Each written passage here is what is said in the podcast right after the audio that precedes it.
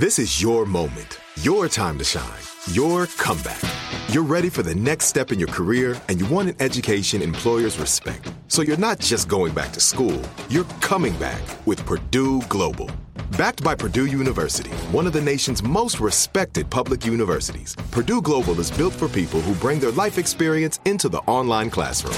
Purdue Global, Purdue's online university for working adults. Start your comeback today at purdueglobal.edu.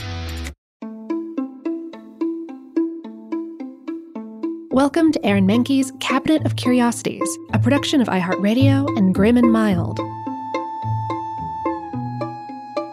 Our world is full of the unexplainable. And if history is an open book, all of these amazing tales are right there on display, just waiting for us to explore. Welcome to the Cabinet of Curiosities.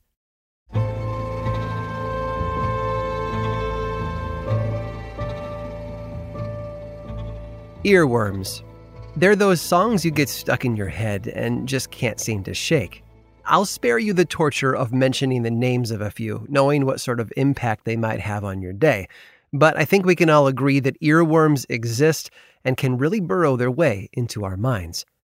There's no science behind it, from what I can tell. It just seems that every so often a composer happily stumbles upon a few notes, arranged in just the right way, that produce an almost infectious tune. Kids love to share them, adults love to hate them, and everyone does their best to avoid them if they can. One early version of an earworm started out life in France in the early 1700s. It was a folk song written to lament the death of the first Duke of Marlborough, who had been rumored to have died during a battle in 1709. Even though his death wasn't true, the song struck a chord and stuck around. For many decades, it floated on the fringes of French society, known only by a few. It wasn't printed or included in collections of other songs.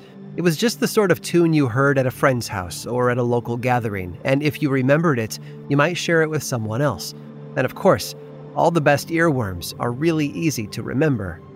Then something changed in the 1780s. The simple tune started to get pulled into new compositions of the day, sort of a calling card that composers knew their listeners would understand and relate to. But things really took off when King Louis XVI and his Queen Marie Antoinette had a new baby in 1785. You see, little Louis XVII had his very own wet nurse, a poor woman from a small village south of Paris. One of the skills that she brought to the job was her knowledge of lesser known folk songs. And this one, the earworm we're talking about today, known as the Marlborough Has Left the War song, was a tune that had been floating around in her village for a very long time. So she sang it to little baby Louis. Which of course meant that Marie Antoinette heard the tune in the process, and the earworm took root. She started humming and singing it as she walked around the palace, infecting others in the process. From there, the song went viral in a way most social media influencers could only dream of. It showed up in plays and musicals. It could be heard in the background at fancy dinner parties of the wealthy elite, and it was heard by tourists and travelers, so much so that some of them complained that the song was everywhere and they were sick of it. But that's not how earworms work. You can't just make them go away, can you? From France, the little song spread to England, and from there, out even further. Charles Dickens included it in an issue of his weekly magazine Household Words, and in Spain, it's sometimes even sung at birthday parties. But the biggest change, and the one that made it memorable to just about everyone around the world, was the new set of English lyrics that replaced the original French ones. Now, no one really knows who wrote them. The words aren't a translation of the French words, just an entirely new set of lyrics paired up to the old folk song's melody and the mood definitely changed. Since the original French song was about the death of a nobleman, and the new English version is more of a general celebration song. A celebration of someone great, someone special, someone jolly. But the rich story behind the song means that every time we sing it, we draw a line backwards in time to the early 1700s and straight through some of the most memorable figures in history. You might sing it at an office party or a gathering to celebrate a retirement. Or maybe you just like the way the tune sounds and can't seem to get it out of your mind. It's an earworm, after all. one of the first, and I doubt it will ever go away. The song? For he's a jolly good fellow.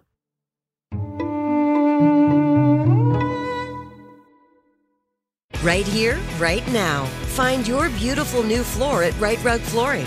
Choose from thousands of in stock styles, ready for next day installation, and all backed by the right price guarantee. Visit rightrug.com. That's R I T E R U G.com today to schedule a free in home estimate or to find a location near you. 24 month financing is available with approved credit. For 90 years, we've been right here, right now. Rite Rug Flooring. This is it. Your moment. This is your time to make your comeback with Purdue Global. When you come back with a Purdue Global degree, you create opportunity for yourself, your family, and your future. It's a degree you can be proud of, a degree that employers will trust and respect. Purdue Global offers working adults like you over 175 flexible degree programs to meet your specific career goals. These include associate, bachelor's, master's, and doctoral degrees and certificates. Purdue Global degree programs range from nursing to business to communication and more. Whatever your interest, we have the degree that will move you forward. You have the knowledge, you have the experience. Now it's time to get credit for the work you've done and earn the recognition you deserve with Purdue Global, Purdue's online university for working adults. You know you're worth it. We do too. So don't wait another second to get the degree that will take your career to the next level. Start your comeback today at purdueglobal.edu.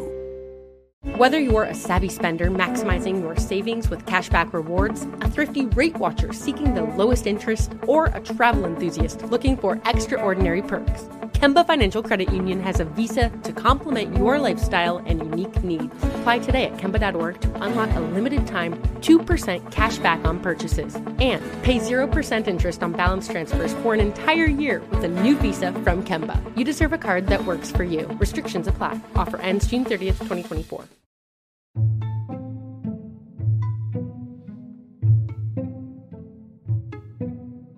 Everyone needs a hobby, something they can do to unwind and channel their creativity into. Albert Einstein played piano and violin. Humphrey Bogart was an avid chess player, even once coming to a draw with noted Polish grandmaster Samuel Reshevsky. And actor Daniel Day Lewis left his craft in the mid 1990s for 10 months to pursue one of his passions shoemaking. And then there was Horace. Born in Lawrence, Massachusetts in 1849, Horace didn't play an instrument or hustle amateurs at chess. No, he didn't cobble together shoes in Italy. Horace Fletcher liked to chew.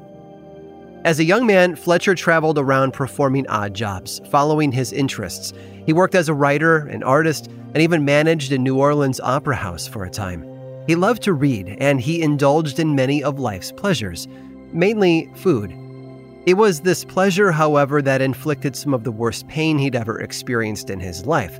For one, as he got older, he struggled with obesity and its side effects, such as chronic stomach pains. He also found himself being refused coverage from a life insurance policy, a rejection that sounded alarm bells for him. He quickly realized it was time to make a change. One day, while traveling to Chicago on business, the middle aged Fletcher began chewing his food. He'd always chewed his food before, but this time was different. He kept chewing and chewing and chewing until all that was left was a liquidy goo on his tongue. He believed that this was the key to proper digestion and weight management.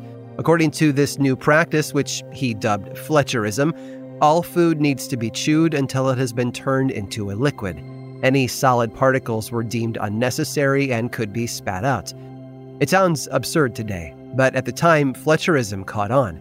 He became known as the Great Masticator and argued that his practice could increase a person's strength despite reducing the amount of food they actually ate. He also had strict rules about when to consume sustenance. Followers were instructed to avoid eating when they were sad or angry, and to wait until they reached a point that Fletcher called good and hungry. No midnight snacks for him. He started touring the United States, giving lectures on his methods, methods which were scoffed at by doctors and scientists as nothing more than self important hokum. That didn't matter, though. Fletcherism had reached far more important spokespeople than doctors. Celebrities and titans of industry had begun chewing with wild abandon. Among them were John D. Rockefeller and author Upton Sinclair. Even Mark Twain was considered a friend. But something as important as eating healthy couldn't rely on word of mouth from businessmen and writers alone. Fletcher needed to show its merits, definitively. With the help of Yale University's athletic department, the 60 year old masticator put on a demonstration of his system and how it had reinvigorated his youthful stamina. He performed a series of strength and endurance tests, even competing alongside Yale's own athletes. According to the stories, he outperformed all of them, going so far as to lift 300 pounds of dead weight with his right calf over 300 times. Quite a feat. Meanwhile, Fletcherism was working its way overseas, where London diners would throw munching parties. There, people would eat together in one big room, seated close together, chewing their food hundreds of times a minute until it had been reduced to liquid. Stopwatches were even implemented to time how long people chewed. Fletcher continued to elaborate on his system. He devised menus where he listed how many chews it took to break down specific foods and pushed low protein diets. Although Fletcherism made its founder a millionaire, though, the fad eventually fell out of favor. Physicians advocated against it, not only because it lacked empirical evidence to back up its claims, but also because its followers were at risk for things like constipation and other ailments. Fletcherism was just one in a long line of food fads, right up there with Lord Byron's vinegar and water diet and the popular grapefruit diet of the 1930s. And that's the problem with food fads. They promise good health and weight loss, but in reality, their flaws simply make them too hard for people to swallow. I hope you've enjoyed today's guided tour of the Cabinet of Curiosities. Subscribe for free on Apple Podcasts or learn more about the show by visiting curiositiespodcast.com. This show was created by me, Aaron Mahnke, in partnership with How Stuff Works I make another award winning show called Lore, which is a podcast, book series, and television show. And you can learn all about it over at theworldoflore.com. And until next time, stay curious.